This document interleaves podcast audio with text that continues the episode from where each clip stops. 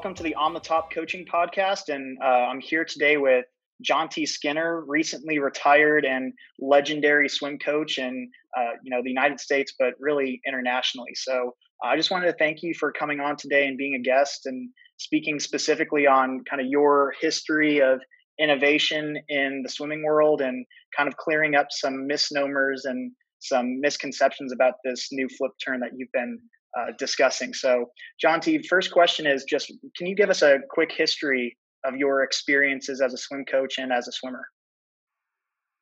Uh, I mean, I, I, swam, started swimming when I was a kid, broke my arm, had to go swim. Um, went through a career just like normal. Though when I lived in South Africa, I only trained six months a year. So I didn't train year round until age 21. It was the first 20. Age 20 was the first time I trained year round. Everything else was six months of training or eight months of training, say during the summer months in South Africa. The winter months were spent playing soccer or rugby or something else. And um, and then went to school at the University of Alabama, and that just you know expanded my career and abilities and um, some of the success that came from that. Uh, coaching wise, I mean, I've been through everything. I've been assistant age group coach, club coach, club head coach, college assistant, college head coach. Uh, I've been through pretty much every facet of position of coaching. Um, basically, started out at you know with a basic team. Uh, went to the West Coast with a team called San Jose Aquatics, and um, that's really where I cut my teeth as a club coach and, and took a team from basically with a lot of uh, potential to a club championship type thing from there back to the University of Alabama as assistant, then head coach, and then resident team coach at the Olympic Training Center for six years, then eight years as the director of, uh, it's easy to say, the director of sports science at USA Swimming. Uh, left that, uh, started a company called uh, Athletic Intelligence Brain Training. British Swimming hired me for three years. And then uh, done with all of that and went back to coaching. I just wanted to come go to the pool every day and coach swimmers. So I took the assistant coaching job, sprint coach at Alabama, which was brilliant because then I could just no head coaching problems, no anything, just come in and, and work with kids every day. And and people who know me know I, I love to, to to work. I love to interact. I love to teach. Um, I was basically retired a year ago. Ray calls me up and goes, "No, no, you're not retired. You know, you're going to come work up here," which I did, which was wonderful. Really, I, you know, I really enjoyed the experience in, in, in Bloomington. Um, to be honest with you, it was actually a sort of a, a unique experience because uh, I went up there and inherited a college group, and um, I was very shocked initially to find that they really knew nothing about swimming. Um, it wasn't. Um, 10 days. So it was a little over a week. And um, I, I, sort of come to this realization they didn't know much. So I stopped them one day. There were about 12 or 14 or 15 of them in front of me. And I said, and I, I gave them the, the, the hanging eyebrow. And I said, all right, what's the quickest way to go faster in swimming?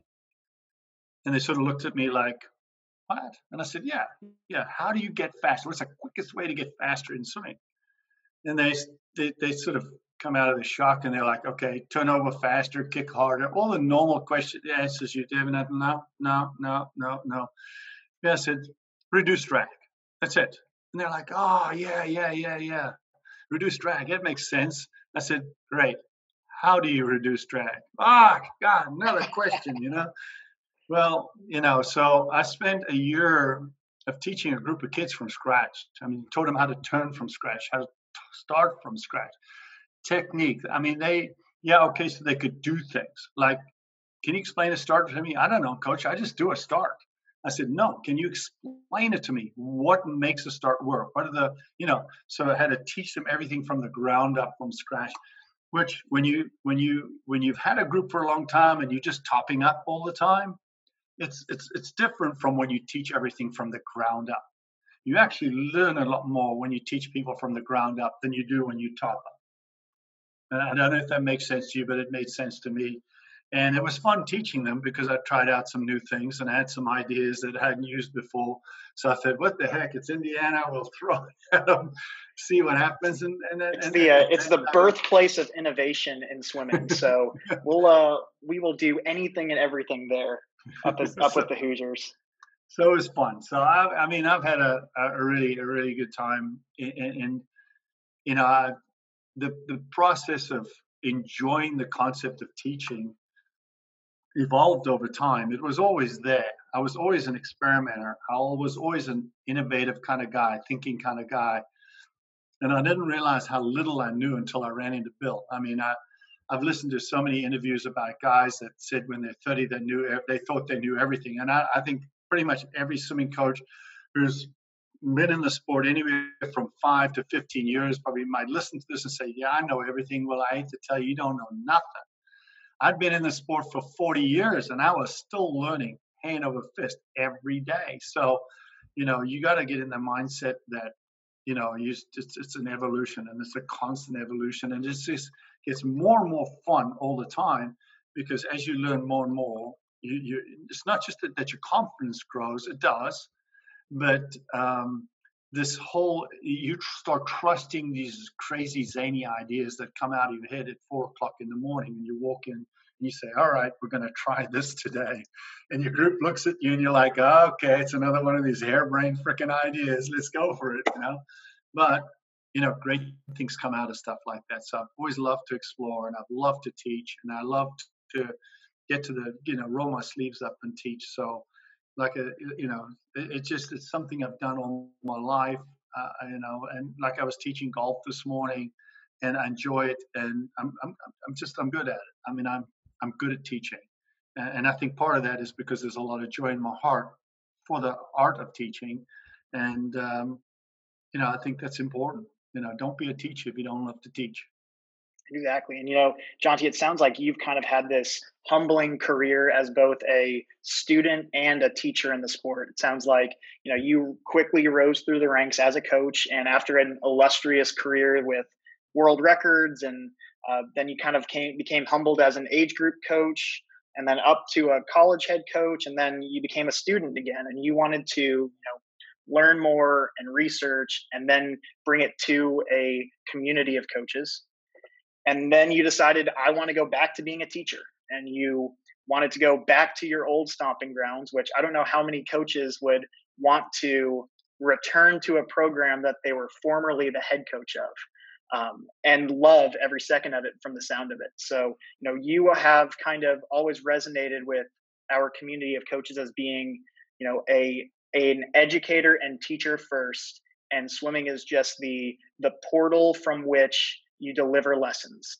And uh, we we've I, love that you were able to do this with us today. So um, we're specifically talking about the the tumble pop flip turn which you graced the swim coach idea exchange group uh, on the other day. And you know a lot of coaches have been so set in their ways and they're not used to being humbled in that manner where you know a flip turn is a flip turn is a flip turn is a flip turn and the drills that we've all understood to be good for rotation and for you know centripetal force and trying to reduce the radius and the distance of the lever arm you kind of put a kibosh on all of those and said yeah that's that's one way to do it. Here's a better way. So um, you know i kind of wanted to talk about a few of the main differences between a flip turn and a tumble pop today. So and i kind of want to break it up into four different categories. So you know what are some differences in the approach what are some differences in the actual somersault? What are the differences in the push off? And then what are the differences in the underwater phase uh, as our swimmers are climbing to break out? So uh, you've got some video and you're going to share screen, and I'll have a link to our video conversation uh, put inside of the description for our podcast. And let's go ahead and dive in. Well, I, to me, it's, it's a question. When I when I ask a swimmer if I if I'm teaching the the, the turn, uh, I asked him as this question What is the most important element of the turn? Now, what is? And you get a lot of answers. And I say, absolutely, without a doubt, the wall impulse. So if you execute the wall impulse correctly and you take the most velocity possible in the most perfect line possible at the right angle, then you're going to get everything you ever wanted out of the turn. Now, what I found in, in, watching what we call flip turns is kids were taught to throw their legs at the wall, throw them as fast as they could, get those legs over as fast as you can. Use your hands in the opposite sculling direction, reverse pulling your hands in the opposite direction to make them go faster. Get your legs and and when kids came to me when I really started teaching the tumble pop, you know, I wanted them to slow things down. I wanted them to actually slow it down so they hit it perfectly, so they hit it just exactly. They hit the sweet spot and they gained everything they could off the wall. Um, so I find with most college swimmers, in teaching them to change to a tumble pop, most of the time I'm yelling at them to quit throwing their legs at the wall. Stop that, you know. So the idea with the tumble pop is that you can take the normal stuff that you do in um, like a lot of people do tumbles in the middle of the pool you know you just basically have kids in a horizontal float in the middle of the pool. You blow a whistle yell whatever and they execute a double arm or a single arm leverage you know action to get them some momentum and then they tumble and execute a turn. Um, so what i want them to do is when they tumble they can't use their arms. So you get that that's that double arm or single arm leveraging movement to create momentum, and then the arms never get used again. And then you tumble in as tight a ball as you can, and instead, and you've got to think of extending the legs out. So you're not flipping the legs over to get your heels on the wall. You're actually extending the legs, and you have to do that in that tumbling process of tumble, extend, tumble, extend. And I always want them to tumble and extend with their feet in a what I call a closed joint position, which means that the, the ankle is locked up and the toes are pointing straight up in a sort of dorsiflex this way, so that they have a kind of sense of what everything kind of in space. So when you um, get about the process of actually teaching that in action, the very first thing they do is do a tumble turn underwater. They have to execute it underwater. So they get used to not using their hands at the surface and just tumbling in free space. So they get used to tumbling without using their hands because they need to learn how to do that. And that's the simplest place to learn it. Then you take it one step further and you take them underwater. And, and you want them to tumble um, and just put their feet on the wall, or even tumble and not even put their feet on the wall, but execute the tumbling action underwater. So now all of a sudden, when you put them underwater and they have to kick to the wall underwater, and you get them to execute the tumble without using their hands, they have to learn how to execute the tumble in their body. So you've got all the resistance of the water against your feet coming over. So the idea is that you, yeah, you drop your chin on your chest. Some people like to submarine a little to trip and stumble, tumble, stumble into the tumble.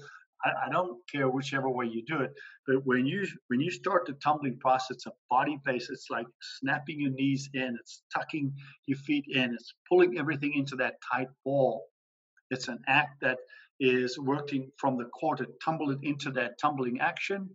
It's not a hand-based thing; it's a body-based thing, and allow your body to stumble. I, I when I'm teaching little kids, you you teach you tell them to stumble into a tumble, right? So get there, kind of get a little bit of kind of like a submarine action, drop the chin and then kind of stumble and tumble forward. Because especially when you're going fast, you're going to tumble into the wall, into the wall, and then feel like they're going to extend their legs out. So instead of the legs coming over as one piece, they're going to get to here and then extend. So it's different. You, you know, and I think that a lot of people kind of have this misconception about you know flip turns and streamlining they say that yard swimming is the fastest you're ever going to be because you have more walls and the mm-hmm. fastest you ever are is when you're in streamline coming off the wall but i think people also kind of forget that in yard swimming your velocity is going to zero every 25 yards you if you're looking at the actual velocity curve of a swimmer they are going in this direction and then at some point in that curve they have to hit a zero and then start traveling the other direction so um, I think kind of the big piece that you're talking about here is how do you make that transition from positive velocity to zero and then back to positive velocity the most effective possible. And mm-hmm. you're, I mean, from the sound of it, it's that impulse power that your swimmers get as they're approaching. They're not waiting for the wall to come to them. They're kind of attacking that wall with their heels, with their feet, with the balls of their feet. And that's just kind of what I've gathered from uh, what you've spoken about on Facebook. Is that kind of online with you know the process that you teach your kids? Correct. So, I mean, I, I put the it, I put the bottom pop in there so they learn how to kind of explode, just bounce, and it's a very low impact environment. I, I don't, you know, you can get them to bounce from the connective tissue on land, just comfortably, just spring. Just use the springs in the legs, which means you give them an idea of what connective tissue, springing in connective tissue means on land. So no muscles involved. It's all connective tissue.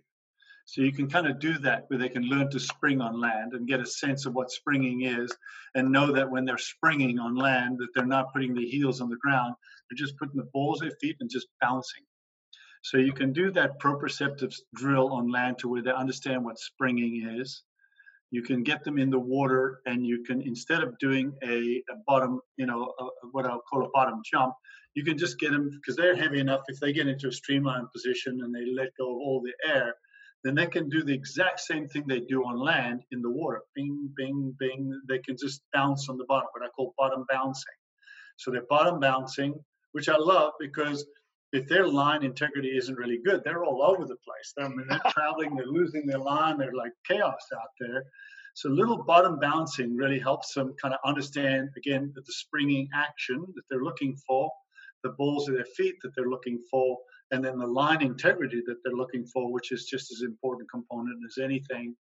Um, and then from there they can go to an actual bottom pop um, they approach, like I told you, when you learn how to tumble, you got to tumble underwater first, and you got to learn it's a body-based thing. It's not a hand, you know, leverage leg throwing thing because that doesn't work at all. Um, you got to learn how to do it. So you only learn how to do that if you do tumbles underwater, and you can only do that if you flutter kick, take your arm stroke, and tumble. And eventually you tumble and put your feet on the wall. Eventually you tumble and pop your feet off the wall. So you know, your bounces, bottom pops, underwater tumbles, underwater tumble pops, before you even get to doing an actual tumble pop off a wall in a regular swimming setting. Okay, so uh, I would, I'm gonna, I'll, I'll give you a scenario. You've got 14 year old age group kid who you walk on deck the first time, you're doing a consulting practice with a local club team, and you see that this kid is a, a talented swimmer but needs to change their flip turn action. Uh, what is what are the kind of the sequences that you use? Just kind of start to finish with this kid. Okay. First thing i teach them how to use spring to use connective tissue which is just bouncing on land. If you're lucky enough and you're in a setting where you have um, a kind of a springier surface so like in a lot of universities they have a diving program, the diving program, more more often than not, will have a gymnastics like uh, kind of platform to where it's very springy. You can really get into that and kind of really get some good bounding done.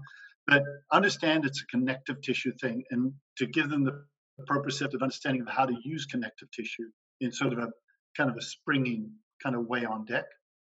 Okay. So then you take them into the pool and you say, all right, let's play with this on the bottom. So you get them into a sort of a streamlined position and you can work on bouncing on the bottom. And then you can make it like a turn, which means that you're going to jump off the bottom of the pool and then impact the bottom and bounce up, just like they're going to do when they execute a tumble pop. So you've gone land to bounce in the water to an actual execution, because all you're doing is you're getting your brain to understand the concept that you're not, you know, you're not flipping your legs all the way to the wall. You're actually tumbling and extending your legs to the wall. That's the main difference the tumble extension versus flipping all your legs all the way to the wall. Um, and then really it's just putting them, then I put them underwater and I say, all right, you know, underwater tumble. And they have to learn. And a lot of times, you know, if you have 10 kids in the pool, one or two of them will get it right away.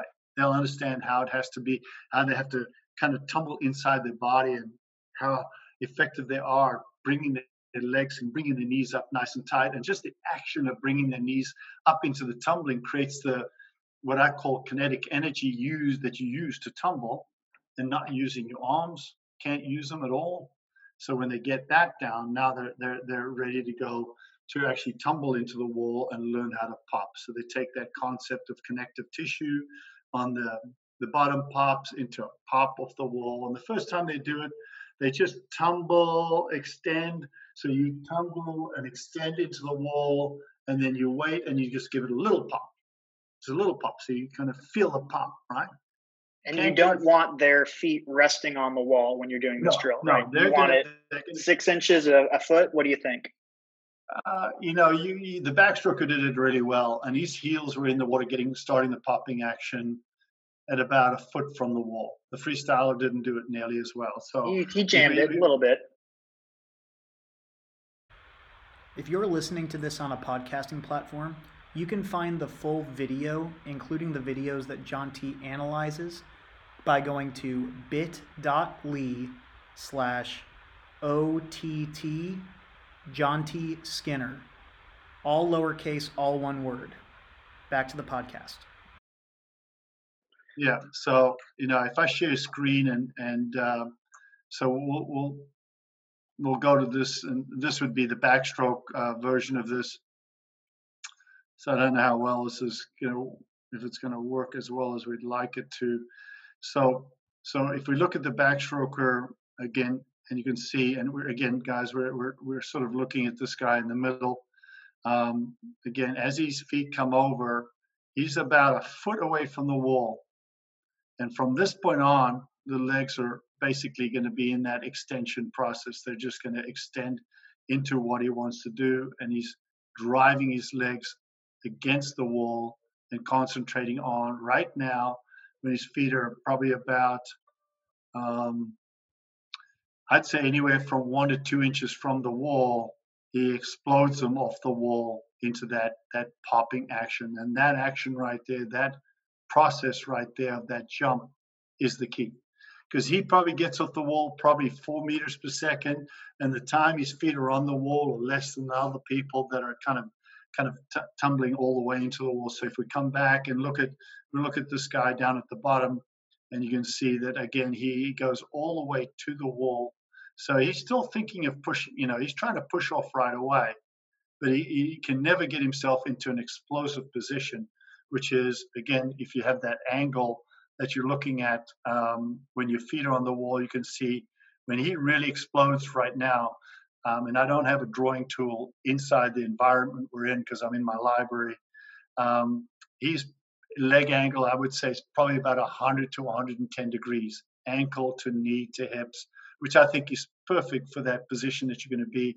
Because if you go, if you do a running vertical jump, you don't drop your hips below 90 degrees to get the jump to get to as high as you want to go. Your hips don't get to 90 degrees to get the most out of your jump. But the key is, I think, uh, with young people is they've got to. Everyone thinks that the turn is, you know, the the, the wall impulse or the push off as we know it. I, I call it a wall impulse because I like the word impulse. I don't like the word push. I like the word impulse because it's a little more electrical um, it has a different a different um, sound to it in your mind, and people think of pushing as using muscles. I think of impulse as using connective tissue. It's snappy, it's quick. So I, I mean, terminology. A lot of it evolved out of Bill Boomer's terminology, and uh, to me, a wall impulse or a pop, you know, they're all kind of descriptive vocabulary, so that when people hear something they form something in their mind as to what they think they're going to do and how they're going to do it. So yeah, it's just it's just visual imagery, and yeah. you know if you tell a kid to push off a wall, they're going to set their feet, calculate the time, and then go. But if you say impulse, they kind of understand. It's it's kind of like the difference in how box jumps are being taught, right? So a lot of kids will try to do a box jump flat-footed from the ground up, but it almost sounds like you would rather your athletes start from the top of the box come down and pop back up on top of onto the box. So um, same action is happening. yeah, it, it, it, depends which phase you're in. I mean, you might in early part do it, you know, just to the knee bend and, and, and jump. Um, I like to, especially when we're trying to get explosive, to just do a little bunny hop so that they get into the pop pop element and pop up there, and they learn to pop up there. So you know, box jumps or bunny hops, you know, it's just just how you do it. And again, you, you're, you're really helping the brain become the master of executing a skill that requires a higher level of coordinated effort with a small, small window, window of affection. So every opportunity you have to help the brain sort of understand. So if you take a bunny hop and your bunny hop is eight inches off the ground and you explode the legs into the ground, it's going to be chaos because you're not going anywhere. You know, you end up face planting on the block. So they learn how the, the timing between when they begin the explosion and the time it takes to kind of impact the surface they're exploding out of. So that takes time. And you'll find when, you know, when coaches go down this path of, you know, teaching them hops on land, springing on land, bouncing on the bottom, bottom jumping off the bottom, learning how to bounce off a wall, tumble, bounce, bounce. You know, when they start taking it to full speed and they understand the execution of the bounce, and they start taking it to full speed, there are going to be times where they totally biff it because they're too early on the explosion. They're too early on exploding the leg, and it, they'll just lose all that elasticity out of the, the connective tissue.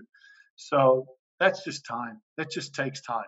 And, and you know, high intensity stuff in practice, and then competition. You know, it just it, it's just it's just a, a time related thing. Absolutely, very cool. Okay, so what about that underwater phase? So we've now impulsed into the water. It's a completely different feel, like you said, and we've got a lot of kids that may not be, you know, have that initial coordination to kind of know how to realign themselves coming off the wall. What are some tips, tricks, skills that you have your swimmers work on to specifically focus on, you know, initiating that dolphin kicking motion coming off of this turn? Chest, see the chest press. It's a very tight snap right? So kids have to learn how to do that. That what I call the the the, the first articulation, which is more of a whip than a kick per se, but it's a very tight, compact action. So again, you can see the chest pressing from the chest. Again, using these hands as leveraging tools to create that articulation, boom, out, and then come back and continue to kind of carry themselves down the pool after that articulation. So once we've learned how to pop, and once we've got that pop coming off the, you know, off the wall type of thing, then what we're going to do is actually I can make this. I can probably make this. Let me just make the screen a lot bigger. So if we once we get off this, I want them to learn this art. That's that first articulation. So and you can see he's carrying good velocity, finishing the articulation, still carrying good velocity, to me, and that's another skill in itself. And uh, when you understand how to carry that skill, then you can take that four meters per second that you get off the wall, you can you and you can sustain it because that first articulation, that first dolphin action off the wall is very tight, compact. It's a whip, and, and you're trying to sustain the velocity, and then from there you get into slightly bigger and bigger articulations, depending on how far you're going to go. If you're going 15, you know you're going to go into fairly heavy heavy uh, amplitude articulations? Or if you're only going to like 10 it might stay fairly tight where you are straight into your breakout type of thing. So that just looks at this um, from the from the articulation side. So again too many people feel like they take their hands and move the hands way too much and you can see it's all articulated through the chest. And it doesn't matter whether it's going to be the same athlete. You'll see again so he, he's going to again do the same thing, except now he's going to be on his stomach, and you can see the chest action basically the same. Action is the same, and and the velocity after the action is the same off the wall. And I think that's an art, and that's something that, to me, uh, I do a lot of training, especially with the, at collegiate level, is that I might just do wall impulses, and they have to uh, get to four lines of a wall impulse, comfortably get to four lines of a wall impulse. And then I'll say, okay, five lines on a wall impulse plus one one dolphin action. So that initiate in that first initial leg action, tight whip kick, and they know basically how to kind of stack that on top of the wall impulse in a way that they don't lose velocity, they actually gain and sustain velocity for a longer period of time. And, and I think those, both those things are art forms. They, you know, it's not something you just do. Um, and I have to really show them this video, like I just last year in teaching these kids how to articulate underwater and how to do a wall pop and pop off the wall and carry their speed and have that impulse and carry their speed. You know, they watch this video I'm showing you many, many times in the process of learning that. But to me, that's the next step from there. And then it's into full dolphin action, you know, into your breakout kind of thing. It sounds like you're giving them that opportunity to self discover and you're using kind of that the distance off the wall as a feedback tool. So if they're only getting to three they know that there's something that they need to change. Are there are there any like you know um, hot button words that you use to kind of get them to you know uh, initiate and articulate and find their line? Um, yeah it's a good question. Um, off, offhand, I mean, we're, we're, we're talking about shape and articulation, and I'm really saying that you know it's too much hand. You know, they'll have cameras; they can look for themselves. I mean, they can just look at the TV. They'll they can they can kind of kind of do it themselves. But you know, it um, really the timing between the wall impulse and when that first articulation occurs is a re. It's again that's a, that's a sensory thing I mean, you want to do it too early, and some people try to do it too early, and all they do is they kill the speed of the wall impulse. So there's a very, very timing thing. So I do a lot of timing stuff, like um, we'll do a, a, tumble, tumble pop, and and just hold a glide to three lines, and I'll time them from feet strike to hand getting to three lines, and they get that time, and then I'll let them add in a, a, a their first kick, you know, their first articulation and what is that time? It should be two to three tenths faster, but with most kids, most kids it isn't. And when it isn't, it's a it's an absolute sure sign that how they're you know executing that articulation is wrong. So they've got film, they've got time, they've got me saying, listen, it's not there yet. You got to figure it out. And to be honest with you, Jason, I'm I'm not a big fan of like like some of the documents I put on Facebook. I just want to put information out there because I want people to think. I, really want to say, okay, what the hell is he saying? You know, or what does that mean? Um, you know, like a, a, you know, a couple. It's like I I had this discussion with the golf coaches today at the golfing academy, and I said, you know, what's the biggest enemy you deal with in golf? You know, we were talking about it. You were demonstrating it to the head head instructor. You were demonstrating it today. And they sort of looked at me and I said, balance, right? You lose balance in a golf swing, you're done, you're toast. I mean, you, the people around you are more in danger than anyone else, right? Because it's going anywhere. And, uh, you know, then like I'm coming at the story and I said, okay, what's the, you know, swimming is the same thing. Well, I, when I said your biggest enemy in swimming is loss of balance, I wonder how many coaches said, hmm, how does that impact me? How do I have to incorporate it in, what, in, in terms of what I do? How do I bring that into my everyday environment? You know, what does it mean, type of thing. So to me, I'm the same with swimmers. I, I want them to see what I'm looking for. I want them to see what they're producing, but they get a, they have to figure it out. And more often than not, you know, I love to incorporate kids as teachers because the, the nice thing I had about uh, Alabama is I had a lot of older kids that knew how to do all these things and they understood how to execute them. So if if a kid was having struggling learning how to underwater dolphin, you know, and we're doing camera stuff where they're just going through and I'm I'm glued to the TV and kids are going by and I'm like this this this this and I get a kid that's struggling, I just say, hey, go talk to Luke. Just go talk to Luke. Have Luke teach you or say or someone teach you so you sometimes you, kids get so tired of listening to one person that they have profound moments of discovery when it's not coming from that person, right? So it's, Luke, it's, it's, it's, not necessarily profound. It's just we we only know how to articulate a certain way. I can only present it the way I present it, but how a kid figures it out might be completely different. You know, and when they translate, oh yeah, I know this is what coach was saying, but this is what I thought. You know, this was what this is how I got it in my mind. And they're like, huh, okay, I get it now. You know, so your kids become, when you teach your kids to become teachers, you, you really have the best of all worlds in your group because um, I, will give you an example. This was an Indiana example.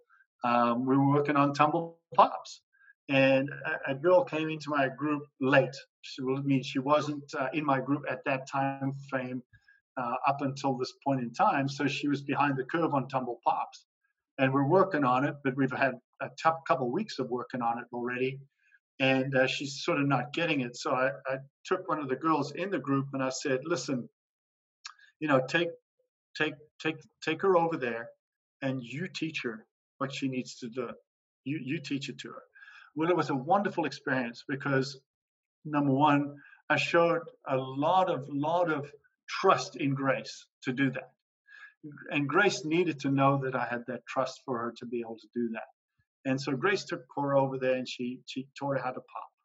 And about 20 minutes later, they wafted back into the group. And, and there was Cora going to work on a pop, and Grace, like this expectant mom, going, "Oh, hope she does it," you know, type thing. But it was brilliant, right? So it, it, and that just, gives Grace and Cora some ownership over it. It's no oh, longer it's just, that they're it, being instructed. It's yeah. It's wonderful. It really is wonderful, you know, and it's it's just the best of all worlds. And and if you if you don't think you can do it in a club environment, I'm I'm sorry, you can do it in a club environment. I mean, kids can really get the sport at a very young age, and they can start thinking about, it, especially when they're juniors and seniors in high school. They they're really starting again. You you know, starting engaged in using the prefrontal cortex in terms of, you know, it becomes part of play and things we do, analytical, that type of stuff, and they can become great, great teachers. And to be honest with you, if you're not creating a teaching environment in your pool, then you're wasting an opportunity. That's great, Jonty. Well, I want to thank you so much for kind of just clearing up some misconceptions and misnomers and uh, giving all of us a little bit of, you know, everyone walks away with something from this. And whether that's, you know, creating a teaching environment or using impulse power or, you know, articulations over dolphin kicking, I, I just want to thank you. So um, I got one last question for you. Uh, what advice would you give to any coach or program moving forward as we as a sport recover from COVID. Uh, we're all in kind of different places, spaces, locations. Some people are in the water, some people are out of the water, some people don't know how long they'll stay in the water, some people don't know when they'll ever get back in the water. What would you give as like a, a blanket statement to everyone? What words of advice do you have? I would say don't get up, don't get caught up in what you don't have. Get caught up in what you do have. I mean, look at you know, you might have to throw out your entire book of what you know about coaching completely because you're put in a position where you've never been before. And if you're hung up on what you're not getting or what your kids are not getting, you're not only you're hurting yourself, you're going to be hurting your kids. So, number one, they're going to be fine. They're absolutely going to be fine. All right it's a great opportunity to work on some things differently and to explore and and develop concepts and understandings that are new and exciting and all those things. And I promise you, you're going to be fine. We're going to come out of this and we're going to be great. It has to be positive. Doesn't you know? Just don't get hung up on the past. Absolutely. And I, you know, I, I feel like what's going to happen is it's going to change the landscape of swimming. The last time the, the landscape of swimming was changed was when we went through the tech suit era. And, and all of a sudden, swimming as we knew it was like it was a whole different ball game. And then we took the tech suits away. But we took what we knew from, we learned from the tech suits, and we brought that into the new environment. And it actually created a great, a new dynamic in training that I think was very beneficial. So, yeah, there are a lot of purists, and I'm one of them that didn't like the tech suit at all. I mean, I just, I felt it was unfair it really was unfair to a large degree. And but we were able to take the technology, not the technology, but the, the understanding of what the, the environment that it created and brought it forward, and we're using it now. And I think the same thing's going to happen here. I hope that a lot of coaches are going to be okay with tossing out the book, trying something completely new, um, approaching it from a different point of view, efficiency, make sure it's fun, make sure it's going to work, it's, we're fine. Nothing's going to stop us. We're going. Don't make this an excuse at all. Great words, Jonty. I appreciate that. Mm-hmm. And you know, you you spoke on it earlier. You you've had that humbling career, and there are some coaches that I pray are willing to do like you said and throw out their book and you know assess the current environment and and play play present with what they do. So um, I just want to thank you again, and uh, you know we really appreciate all you're doing for the swim coach community, and look forward to what you got coming out soon. All right, take care, Jason. Thanks, Jonty.